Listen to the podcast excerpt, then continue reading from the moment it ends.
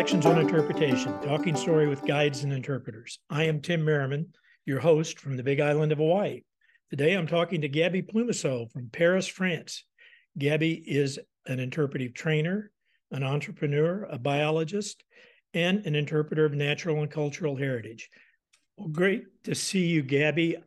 Would you remind me where we first met? Because I'm thinking it's a trainer's course, but maybe it was somewhere else. Actually, is uh, still fresh in my memory. yeah, it was in Arizona. Yeah. There was a train the trainers course, and I just I I when I found it and it was like ah this is what I want. So it was in Arizona, and it was a very big group actually it wasn't a library, actually, I guess. It was like a big library. Well, library. So it was the one up near Phoenix, north of Phoenix. Yes, yes. Okay. We did two that I recall in Arizona, one down in Tucson area and the other one up in the Phoenix area. So I think probably it was that one. I just remember that I didn't know how to get there, but then it was very nice. It was a very nice and big group. And then I had a chance to meet you and and Lisa, and it was very nice. Wonderful. I'm always confused when I talk with you because I know you live in Paris, France, but most of your work is in Latin America, at least in, right? that I know of. So why are you in Paris? I I'm a I'm a mixed culture person, of course. Um, Franco Hispanic person who was actually born in Mexico, which gives me a passport and I was wonderful because I can come to the country easily. And then um, coming back and forth from different times, that was very nice. So I have the chance to learn more about, I think, both worlds and the culture. And then um, that, that was wonderful. That, that was something that I really, I really liked it. But interpretation was important part for me. And since I study biology, so then interpretation was a, was something that I wanted, but I didn't know that I wanted until I understood what it was. So then um, I studied biology. So biology was like, wow. And of course, uh, I wanted to study marine biology and the Caribbean was a dream. And yeah, right, all of that. And, and the jungle, wow, that was wonderful. So then when I studied biology and I learned many things, I had the chance to work in some places in, in the yeah, in the Caribbean. And that's one of the things that um, really is part of my life to to Latin, to work for Latin America. All of these areas are wonderful. So the other part of my life and the Europe side, um, yeah, it's also important. And I well, the plan was to to stay in Spain, but my husband's French. Uh-huh. So then, yeah, it was like a very funny part too, because he was like, but we can live in Latin America, or we can go and live in Spain, or we can go and live in Australia, but France. And I'm like, no, I like France. yeah. And then, um, of course, that that's like a, yeah, like home now and for a, for a bit already. And so, yeah, that's, that's how it happened. But I think I'm still very attached to the Latin America and Caribbean part. And France, the opportunity to keep working on Latin America and the Caribbean, it was because of the French islands. I was like, yeah, Martinique, Guadeloupe. When I was in Guadeloupe and I discovered all of these beautiful places too, I was like, okay, this is my place. So then I have the chance, yeah. So you speak French fluently as well as Spanish? And English. Yes. Yes, and my own language, I guess, but yes. Yeah, I studied, French. I studied French uh, two years in high school and a year in college. And then in 1968, I lived in Spain all summer. And I didn't speak a word of Spanish when I arrived. When I got back to the United States, I passed the ETS doctoral exam in Spanish. So that, that was just from total immersion for two and a half months. But when I was in Paris, the last week of my summer in Europe, I tried out my high school French on people, and that was not very successful, as you can imagine. Oh. They they, they laughed or looked away and uh, kind of dismissed me as a French speaker. Oh, oh no. I understand. No worries. Oh, it's okay. When you say you grew up in Mexico, where at in Mexico? Well, I was born in Merida, is the Yucatan Peninsula. So, yeah, from one peninsula to another peninsula. Yeah, I, I stay here for because I'm here actually. But let me tell you that when I said I'm I'm here is because I'm here in actually in Merida because I came for a CIG training course, um, which was wonderful. so yeah. when I I was here, yeah, that that was a time of my life, and then another part of my life over there, and then here again. But yeah, that was that's that's what I have I've, I've learned different things, and then that is funny because then I'm like uh, I can be one day I can be New Zealand. No, no kidding, kidding.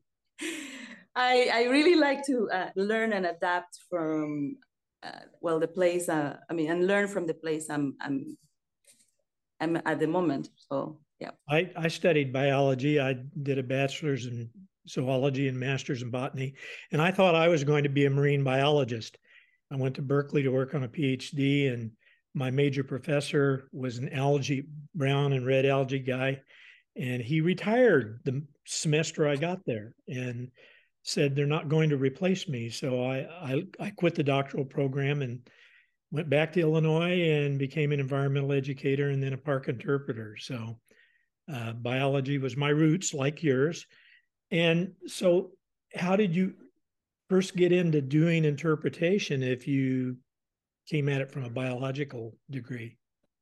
Yeah, I I really like, of course, everything that has to do with nature but it was something that I uh, I really admire. I mean, like wow, life and everything. So it was like wonderful. I I was working for a conservation project of a um, wildlife and was wonderful. And of course, during that time, I had to interact with people because the people that were coming and and learning more about the the place where we were working for conservation of uh, sea turtles and uh, other things. So we have to interact with them and tell them and teach them and, and, and show them the work that we were doing. So then after I also worked for um, the reintroduction of wildlife, like yeah, the, the, the animals that, you know, they were like um, confiscated actually, or oh or they were in captivity or they or they needed like a bit of of care to after reintroduce them to their natural habitat. So i have, was i was working on a program like that too and i remember that i had to go through um, very big um, it's like a river lake close i mean next to the ocean okay um estuarine estuarium i don't know how to say it I say estuarine. I'm not sure to be. Oh, okay. well, that's that, a, that's the English term. Estuarine. Maybe. Yeah, where it comes into the ocean and you have kind of shallow water with brackish water with mixed salt and fresh water. Thank you. Thank you so much. Yeah, that's that's sometimes the words I'm like, okay, I have to I oops, I have to learn how to speak Latin. Probably that will be easier. well, I was I was working on this. Um, uh, every morning I had to take a, a kayak and check a few things, and it was wonderful. And then I was just saying, this is something that I want to share with everybody. So of course, I didn't know about interpretation. I thought it was environmental education that what I could do. But at, at the same time, it was not quite what I wanted because I wanted to be in the place, going there with the people and bring them and, and see this is this is what I do and I want you to see it right there. And that is how I I I, I got that part. And I'm like, oh, there is something called interpretation. That's yeah. exactly what I wanted. I relate to that because I when I was a doctoral student at Berkeley, I volunteered at Point Reyes Bird Observatory. and we were banding birds. But I was really aware that as much as banding the birds was fascinating, holding the birds in the hand and taking data and learning from them, that I loved leading people around the trail to see the mist net operation to capture the birds and uh, mm-hmm. explaining the kind of research they were doing there. And so it was my introduction to interpretation, and I really didn't have a word for it. I just thought I was doing some sort of nature guiding. Yeah, nature guiding, educational programs. That's what I thought too. But the ones that I discovered, I was like, okay, this is it. This is what I want. and I was looking for the program or something related to. It was. It, it took me a bit of time until I found that that amazing course. And I'm not saying it's just because it's you. It's just like was wonderful because it really connected everything that I had in my mind. So of course it was wonderful too. I'm not it was very great, but I'm not just because it's like, oh, this is exactly what I wanted to do. And so I'm not that uh cuckoo. how did you hear how did you hear about it? How did you learn about our trainers course? I I think I was checking for different courses and you know also the uh, Latin American things because that was something that in Europe is not really happening. Right. Uh, uh, with the name interpretation. Sure. Well, now of course it's different. Now it is. Now, now it is. But back then, I think I'm talking about 2002 probably. I don't I don't count time much because if not, I realize how old I am now. But um, yeah, it was. Um, I was uh, looking looking for more information, and then I saw that I there was a, an organization related to interpretation. It was NAI. And I'm like, what? And I immediately went there and I started to, to check the programs. I found it by email and then searching a little bit. Email, no, sorry, by the, the web and, and searching a little bit about it. And when I found it, I was like, I think I saw a course for the CIG course first. And I was like, that's very interesting. But then learning more about it and see how great it was like because for me it was like this is finally i found a identity probably not my cultural identity probably not yet but something that uh, that really fits. So then um, i was reading more uh, at nai web, web page website uh, back then. And I was like, hey, this is very important. This is very interesting because the people uh, here, well, in, in, in Latin America and the people in Europe, they don't know about this. So I, I, I was reading more and then I thought, I could do this. I can train people. What? And then I was like, this is what I want. So when I saw there was a train the trainers course and their requirements, I was like, that, that I, I took it immediately, immediately, and that's how I flew to to Arizona. To I don't know if you remember this or not, but our very first CIG course ever, the test course, December of 2000, was in Mexico. Really? I, I didn't know that. It was in La Paz. Mexico, Baja del Sur. Maria Elena Muriel, who's a trainer in Baja, was the very first person to give a CIG talk in a CIG course. Amazing. Amazing. And, yeah, it was kind of a strange situation because we were getting ready to test the materials that Lisa had led the development of. And uh, Lisa Brochu, my wife, training partner, partner. Um, and we were talking about where to do it. And we got a call from a tourism council of some sort in uh, uh, Baja del Sur of Mexico, and they said we have a number of guides, some indigenous guides, some kind of tour company folks that would like to take. We hear you're developing a course. We would like to take it, and we went, huh? I guess we could test it there, and it it was interesting because it was also a test of can we do this with maybe indigenous guides who don't have a lot of formal education? Can we do it with people who are working out of their second language? It ended up being a very fun course and a great test for the first time. and we made some great friends at that very first um, activity, and and and knew we were onto something that was going to be useful. So Mexico was the was the start. Was the first. Yeah. yeah. So there's something then. um, that's amazing. Yeah, I think I think it's um it's a very rich country.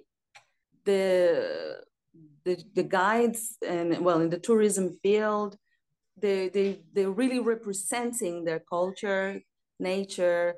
So I think that there was a probably and still big big need of more training in Mexico. So that's amazing. So I'm I'm glad that happened then.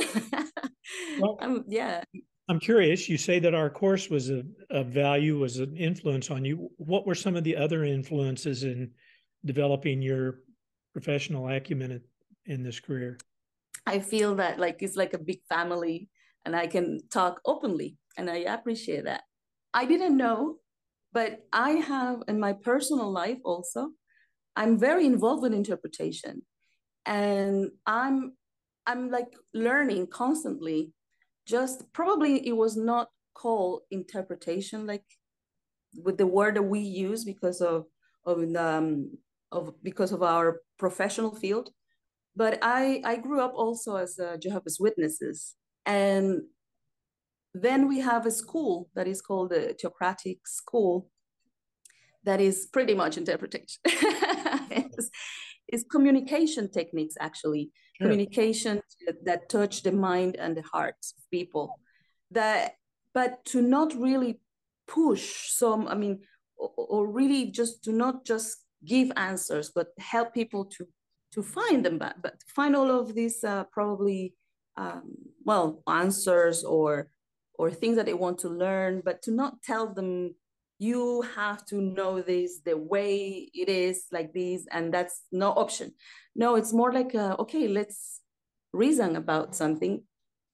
And then every week every week i had to go to school to learn more about how to do it to talk with um, poetry like with a purpose with like an organism so of course it's not exactly the same names but it's very communication skills and developing yeah. Well when you say trying to make a connection with both the mind and the heart you know that's that's interpretation. Getting people to think as sam ham uh, points out. So did you get a hold of sam's books or sam's book early on? Yeah both.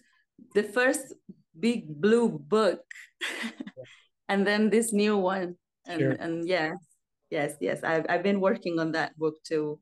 And of course sam ham has been also a very very important source of inspiration and well, learning.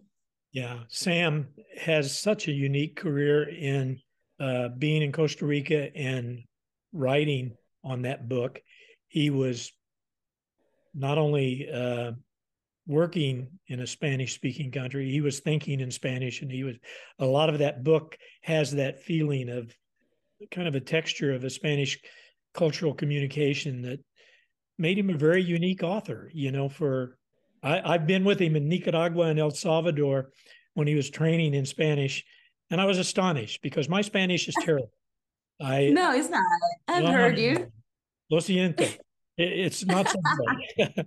um, I, I did some teaching in his course in Nicaragua in Spanish, and I also happened to be have caught something from a little water supply, and uh, so I was not feeling very well. And the combination of trying to think in Spanish oh. and uh, deliver the goods and then run up to my room and be sick and then run back down and join the course. Oh. It was an interesting experience, but I learned so much from Sam in that course. It was great. I, I think that's why I understand it then. I understand the book because oh, that's amazing. I was in Costa Rica two weeks ago because um, the first stop was from Paris to Costa Rica and Costa Rica um, here, Mexico. And then I'm coming back to Paris uh, the end, at the end of the week. Um, and it was amazing, of course. Costa Rica, I think, is is a place where you can feel the interpretation too. Have you done any CIG courses in in Paris or in Europe? Yes. Well, let me tell you a little bit about it because that's a, I think it's important. Yeah, um, the the CIG courses in Europe and Paris. Yeah, this is is very very rich country. Of course, there's a lot of material to work. Um, one of the little I can say one of the barriers, of course, is the language.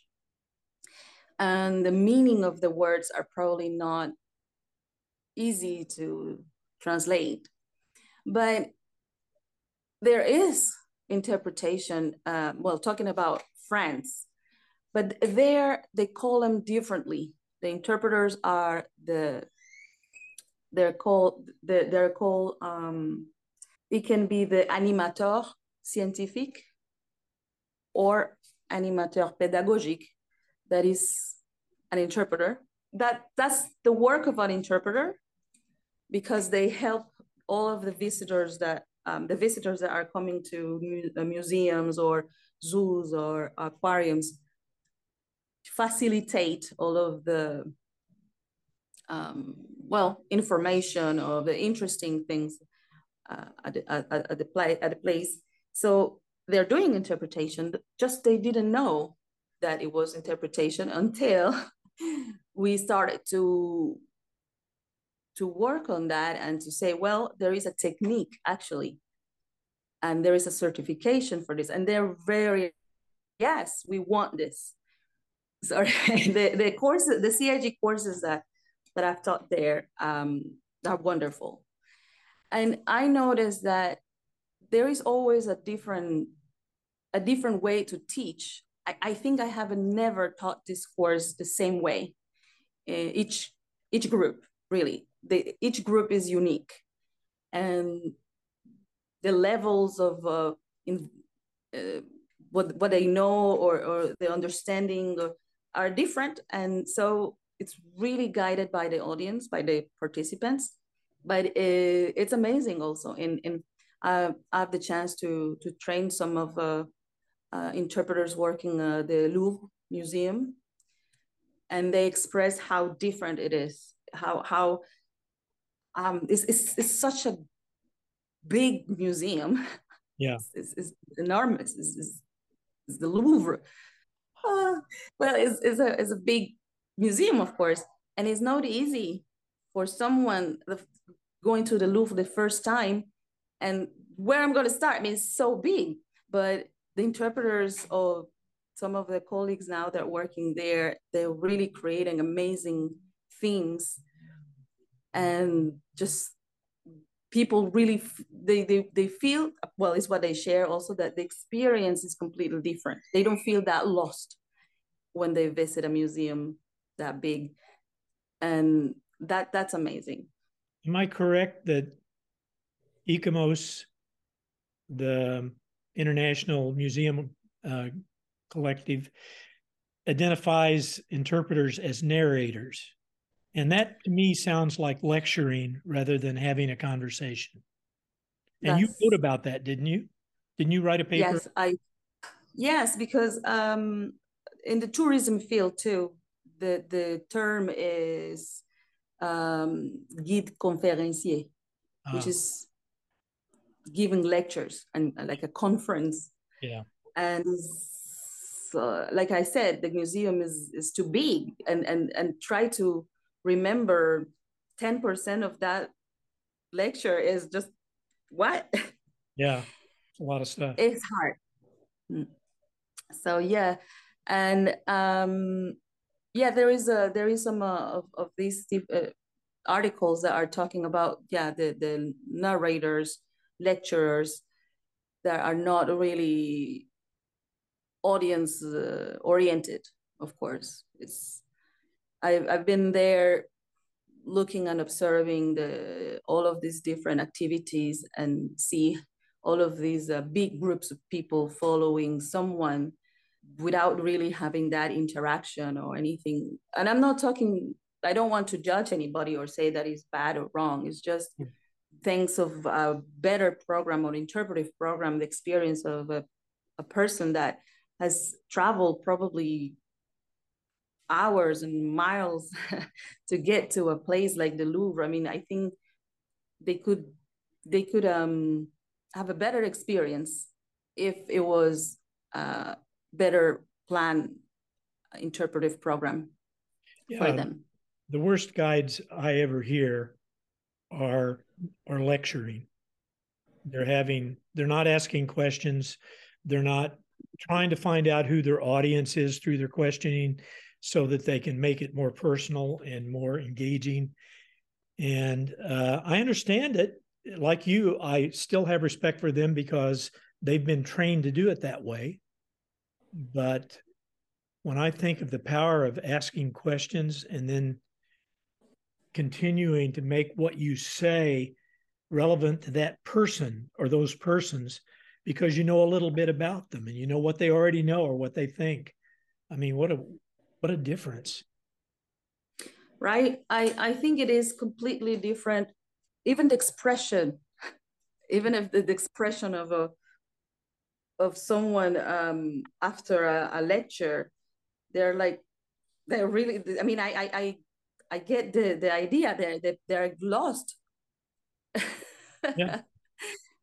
and then of course there is not a chance to ask questions the groups are too big the things that have to move too fast there is too crowded too many people and and it's just one thing and another there is no link between the the, the objects in the museum or i mean the exhibits nothing right so there is no there is no touching, of course, or smelling. There's no sense. I mean, there's the senses are just.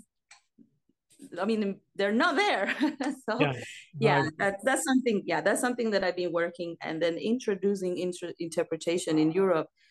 Of course, now there is a an organization, Interpret Europe, but is is is is a lot of work, and especially in in a country like France, the the the it's another culture completely mm. different and the language and so it's hard to to follow uh, programs in english for example so there's a lot of work to do over there and i don't know how i'm going to um, uh, clone myself or to work the french field and the latin america with the i file for e I don't know how I'm going to do it, but we're working on it.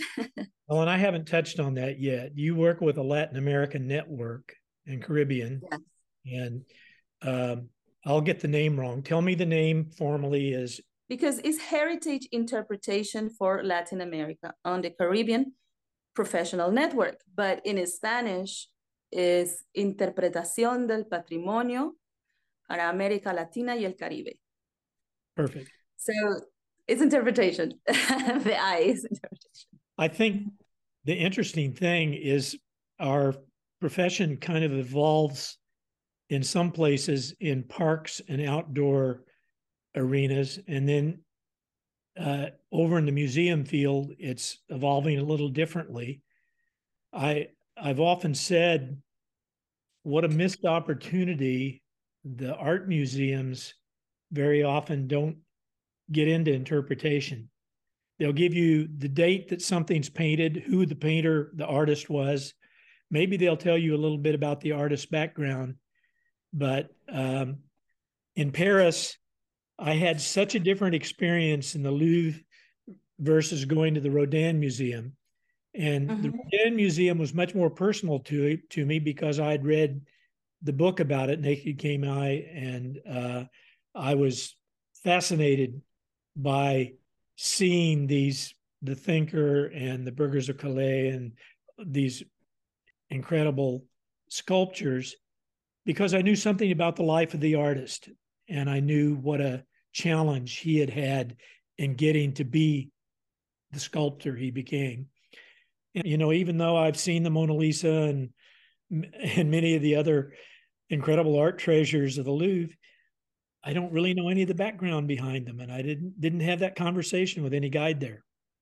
You know what? It was sad um, when I was uh, talking with talking to some of the guys over there and talking about interpretation, how it can make a difference.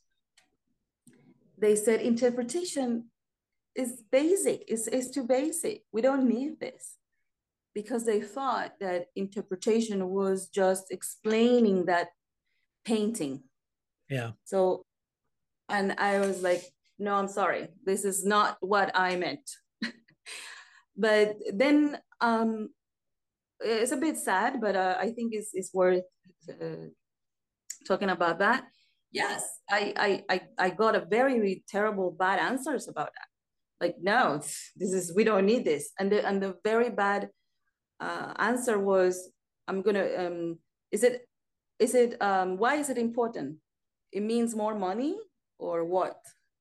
I mean like because some of them of course they don't work probably in a park or site or, or directly to to yeah in, in a museum but they are more like a freelance and they're they're saying so why am i'm going to invest my time in learning more techniques if that is not going to help me to make more money. And I'm like, okay, so you really don't care about the people and you don't really care about the resources. I got that.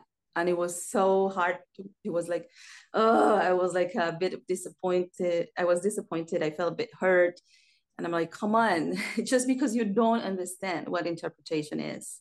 I might argue, Gabby, that uh, if you're really effective at making a connection with your guest and the resource, that it improves the tips if you're a freelance guide, that they're more likely to reward you for that. But I, I've done some uh, guiding here in Hawaii with boats going out with dolphins and that sort of thing.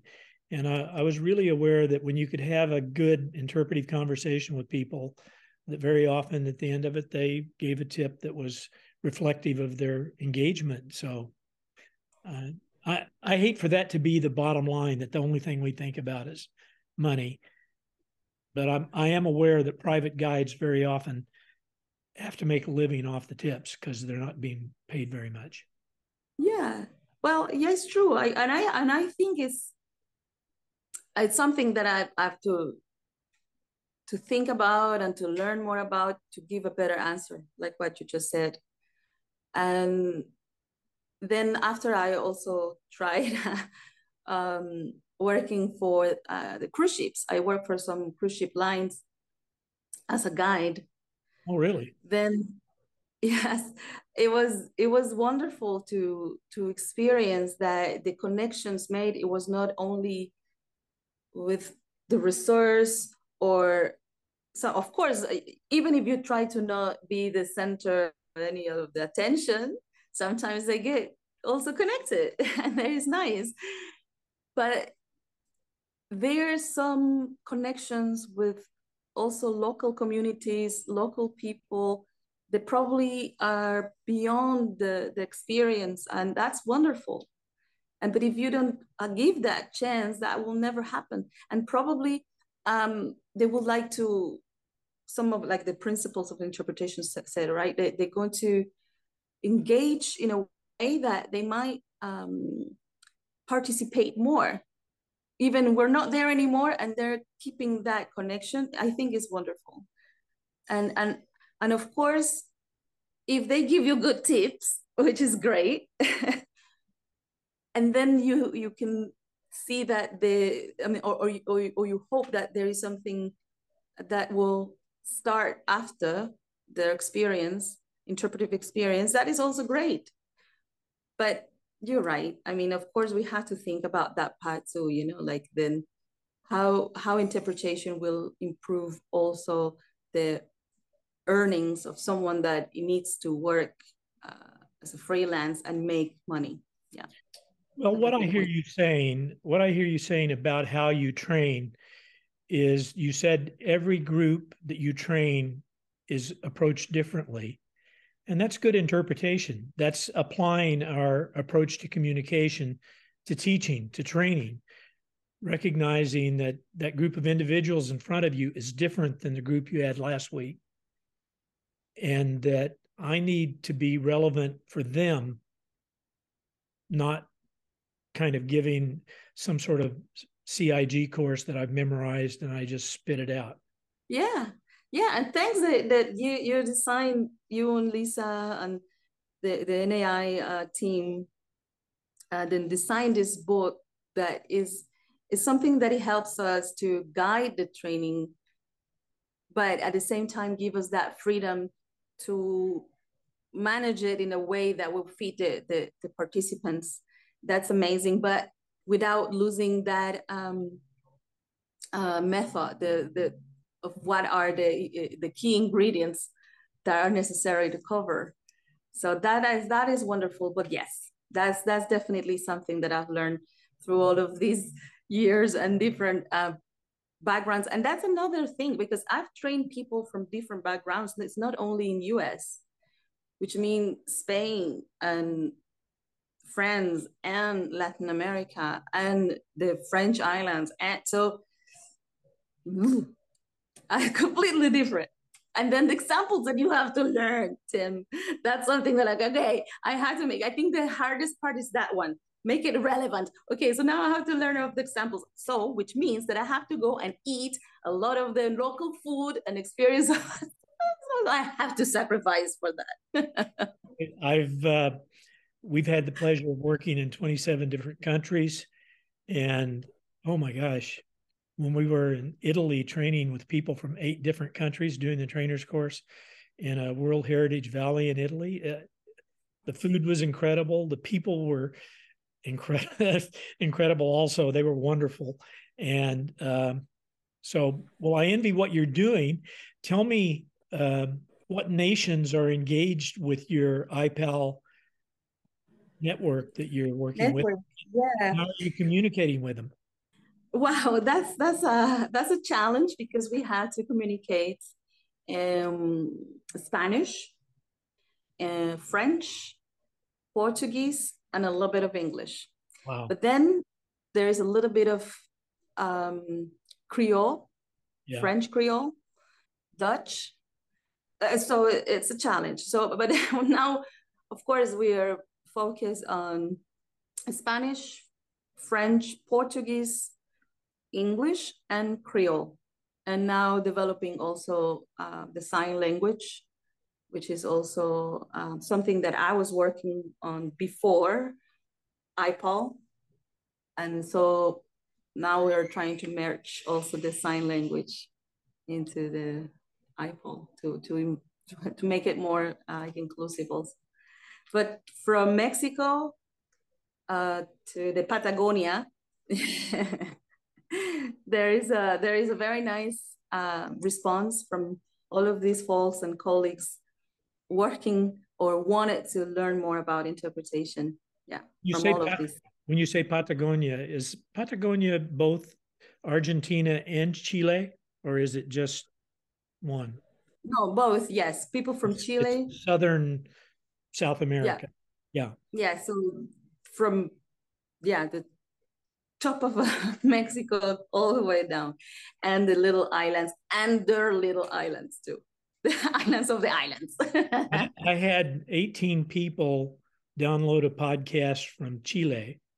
And that shocked me oh. because I know no one in Chile. And so maybe yes, we're actually thinking about a conference uh, in Chile because then wow, the, they're very good. they're very good interpreters over there. Do you have yes. uh, participants from most of the South American nations or in Central American nations or just a scattering of people?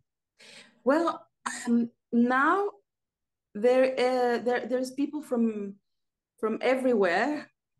Uh, I think there's a lot of people from Mexico. Definitely is one of. I mean, if I if we if we check the numbers, if I check the numbers, I think the all of the work that have been done and the fact that we're close closer to US, I think that's a big group uh, of professionals. And also the work that another good friend is doing, you know, um, Antonieta Jimenez with Interpat MX. Uh, so there's there is a lot of um, folks from Mexico, and then from Central Central America, yeah, from Costa Rica, um, a lot of people from Costa Rica too. That's very nice. And, and now that we were there promoting the CIG and had a chance to talk with um, some of the friends in, um, in the Costa Rican university, So more people are are joining. And then yeah, it goes all the way down Venezuela, Colombia, um, Argentina, also a lot of great work done by the our, our, our friends in Argentina. Uh, Brazil is amazing. so that's another point that is um, that, that we are working on the, the, the materials in Portuguese. Portuguese is not a, I mean, if you try to find something uh, about interpretation in Portuguese is is very difficult. Right. Yeah. Yeah, well, but it's there everywhere. So everyone is welcome. Yeah. I know that uh, Sam's book is now his second book is now in 13 languages. So, and I don't know whether Portuguese is one of them or not, but I'm aware uh, used to have a trainer that would come up to Colorado State University uh, or a professor who was from Brazil, and he said we really need interpretation in Brazil, but we don't yet have the infrastructure to do that. So your your network is starting to create that infrastructure throughout Latin America, and uh, that's great. Do you have an annual conference? Yes, and that's that's what we're thinking about. Um, but it was virtual recently, yes. Last time, yes, last time was virtual, and it was it was very good. But now I think it's important to to now go and do it. We'll we'll we'll call you. Okay. And, and saying that everybody to hear. I, I love um, the fact that Zoom and virtual conferences has brought us together from around the world in unique ways. I'm really aware because we had a wonderful young lady from uh, Moscow, Russia, in a course recently. We've had folks from Canada, United Kingdom, uh, Philippines getting up at two in the morning to take an interpretation, an interpretive guide course. I'm just astonished that they are willing to do that. Uh, but I'm also aware that in my 50 year career in this field, I've gotten to be in the same room with a lot of incredible people and learn from them. And that the pandemic threw us into this other mode, but now we, we can get back to meeting each other in a real physical location. And the cool thing about doing it with your I-PAL network is like Europe, every time you change countries, you change cultures, and you have right. you have so many indigenous people in Central and South America that uh, the cultures vary within a country. Mexico is not one culture; it's the cultures of many indigenous people, along with the Spanish influence. Right. That's that's that's amazing well if you if you let me mention about this um how do we start it with yeah. the I-PAL? yeah well did you start it well no i think it was um of course at the beginning the work was um thought and and to, to do it just for the french french uh, french network that we're still working on that the french uh, network um, but working the French network and the islands, the French islands, is what we're like, wait, but the French, there is French islands that are in the Caribbean. So, but then there is also a lot of need in this, the Spanish islands, like uh, Dominicana, República Dominicana, the Cuba, Cuba, you know, they really want to connect. They can't connect sometimes because they don't have the connections. Right. So all of this part it was like but we we have to do something too. And the, and the good thing is that we're going to develop all of these uh, network uh, systems and all of the software and everything that is needed in france and then we can support other countries so when we said okay we're going to develop all of these um, efforts for the caribbean we said we can probably do this also for Latin America because there is a need of literature and, and articles and teaching in Spanish and Portuguese also. So that's why it started from France because it says, What are you doing? Why you are in France doing something for Latin America? Well, the truth is that first was France, then was the Caribbean, then was like Latin America needs it too. And we speak the languages. I I had I had a, all of these uh, connections with the with the Mexican uh, part, and I'm like, well, of course we can do this. so then I had all of this support of um, our, um, the organization that we had in France, and he says, yeah, okay, let's do, let's test it out and see if we if we can if it works. And then how we started with the help of um, other good friends in Mexico. One of them is a school for tourist guides. Another one is they're like people that, that are being working for museums. And then we started to talk and then everything says, green light, let's do it. And then we started. And then what we decided, Tim, it was that we cannot really create an association. They said, okay, but we're going to be the ones uh, working. You know, we said we have to do something more like a network where we can cooperate, like more, like everybody will do their part and like a big community. And then um, they said, okay, let's do it that way. And it worked. It worked. And then one of the things is that we really want to support, like like you said, there is so many great people in all of these countries, and we wanted to support that and to give them that voice that sometimes if you're alone it is not so loud sometimes right so and, and then we said we want we don't want to create uh, our own certifications. You know like I-PAL certificate no we have to work with we know already exist like the CIG and find all of that collaboration. And if some other uh, friends wanted to you know teach what they are teaching in their countries they can do it too. Sure. So we said that's why we said it will be a, a professional network. And that's how i started. And that's how i started. And then um of course i think interpreters we are kind of like i said like a big family that we like to work together. I think you're right. I i've said a couple times when i started i felt like the lone ranger. I was a park ranger and an interpreter and i didn't meet anybody else doing what i was doing. So it was hard to have that professional conversation. When I found out there was such a thing as back then, AIN, the Association of Interpretive Naturalists and Western Interpreters Association, I literally was in love because getting together with them once a year and meeting all of these thoughtful, intelligent people that shared ideas so willingly, it, it lit me up.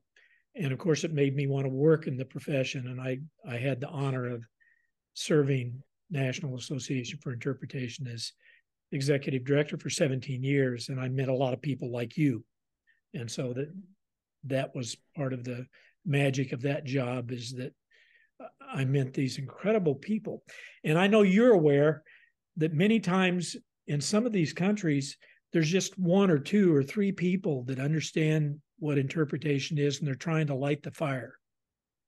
Right. If you can help them, with training materials, with encouragement, with occasional conferences. It makes a real difference.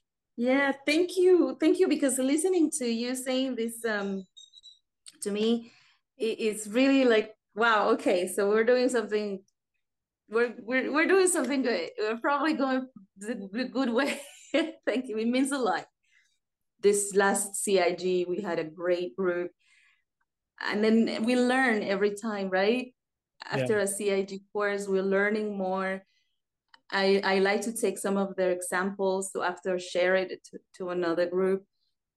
It's amazing it's amazing. And i see how brilliant that they are and i think that's that's something that is important to give them that recognition to give them that um, certifications that give them more credibility and presence and and of course um, we're going to keep fighting the the, the french the french side too to to make it interpretation more what they understand what it really is i'm not saying that that because I felt a little bit, a little bit bad of uh, some of the answers over there, uh, it means that no, we're not going to do it. No, I think the same way that Latin America, there's also great people over there that they also need that voice, and that we hope we do it. We can, we hope that we can keep uh, working together and and reach that.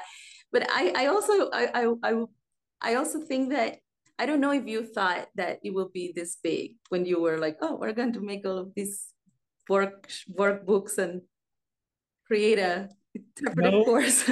no, we didn't, and yes, we did. And I'll say this: um, we, I think, we thought it would attract hundreds of people. It's really up in the tens of thousands because we trained Lisa and I trained a thousand trainers in our 12 years of uh, doing the train the trainers course for NAI, and those only about half of those people went ahead and earned the trainer's credential and started training. So when you have 500 trainers on the ground out there doing two, three, four, five courses a year, it begins to have a wonderful multiplication effort. But I admire what you're doing because um, we didn't have the skills to take it to a lot of other cultures. And you have this unique background. I, you know, I never thought about the French connection for Latin America, for uh, the islands, the Caribbean islands. I've never, been, I've never been to Martinique or any of the French-speaking islands, so I forget that the Caribbean isn't just Spanish or just Portuguese. Uh, that that there's this rich melange of of cultures, of languages, of uh, historical shared historical experience with the early Spanish settlers and in some cases uh, invaders. You're doing an amazing yes. thing in connecting these people. Oh, thank you. It really means a lot. I know, right? It's um and also coming it I, some people you know sometimes they said oh maybe because of um all of these uh, colonies and the conquest it, it caught my attention too but of course like i said i have both sides of the story i have the side of the story of the colonizer and then they have the other part of the story of the how is life when you live in the in the country that was colonized so i have both um, I, I think that there is so much uh, opportunities there to, to, to breach all of that and to understand why we are the way we are now and then connect, right? I think that connection is a great thing. And then, um, uh, and then uh, yesterday I was talking with another friend that, that is a very great uh, CIG now, that he was saying that, that um, the learning about different cultures it really helps you to even if you don't identify with one that's like a parenthesis sometimes because you're learning so many different things. But but it helps it helps to to be that one that you can say yeah it's possible. Let's do it. And i'm saying this Tim, because um, i know that some people feel a bit afraid of saying certain things about our culture but it's not really how that the people in that culture feels about they might not feel offended or anything but you think they will. And then you don't want to cross that little bridge sometimes and discover that great opportunities to oh actually that's cool and connect and. So I, I think it's possible and i think and I, I thank you thank you so much for telling me that because sometimes i doubt and i'm like oh i don't know i don't know if this is right. Now, you know somebody has to be a bridge. Bridging cultures is not easy and you're making connections all over the world so i admire you. Great to see you again and we've talked a time or two but i really didn't get deep enough into understanding what your I-PAL network is and you've you've helped me understand that today i appreciate that oh thank you yeah well thanks yeah i was just the one to saying we have to do it but then there is a lot of work behind i mean there is a team of people working behind this, of course. And one, I cannot say one by one. well, just if you let me just, I'm going to introduce very fast my like myself. Sometimes I said hi. thank you for the invitation. Yes, I'm like, you know, Gabby, or people call me Gabriela, but I'm normally it's Gabby, what I prefer. I just want to say I, I hope our paths cross again, and I look forward to catching up the next time. Hasta luego. Gracias. Thanks for joining Gabby and I today on Reflections on Interpretation, talking story with guides and interpreters. Thanks also to Mark Stoffel for use of Huddy's World, a beautiful mandolin cut from his 101 album. Next week, I'll be with Dr. Ted Cable, a retired professor from Kansas State University, a avid birder and a wonderful trainer himself. And so I hope you'll join us for that. Lisa Brochu will be offering an interpretive planning course August 21st to 23rd via Zoom. You can learn more about that at heartfeltassociates.com. Aloha. Have a wonderful day.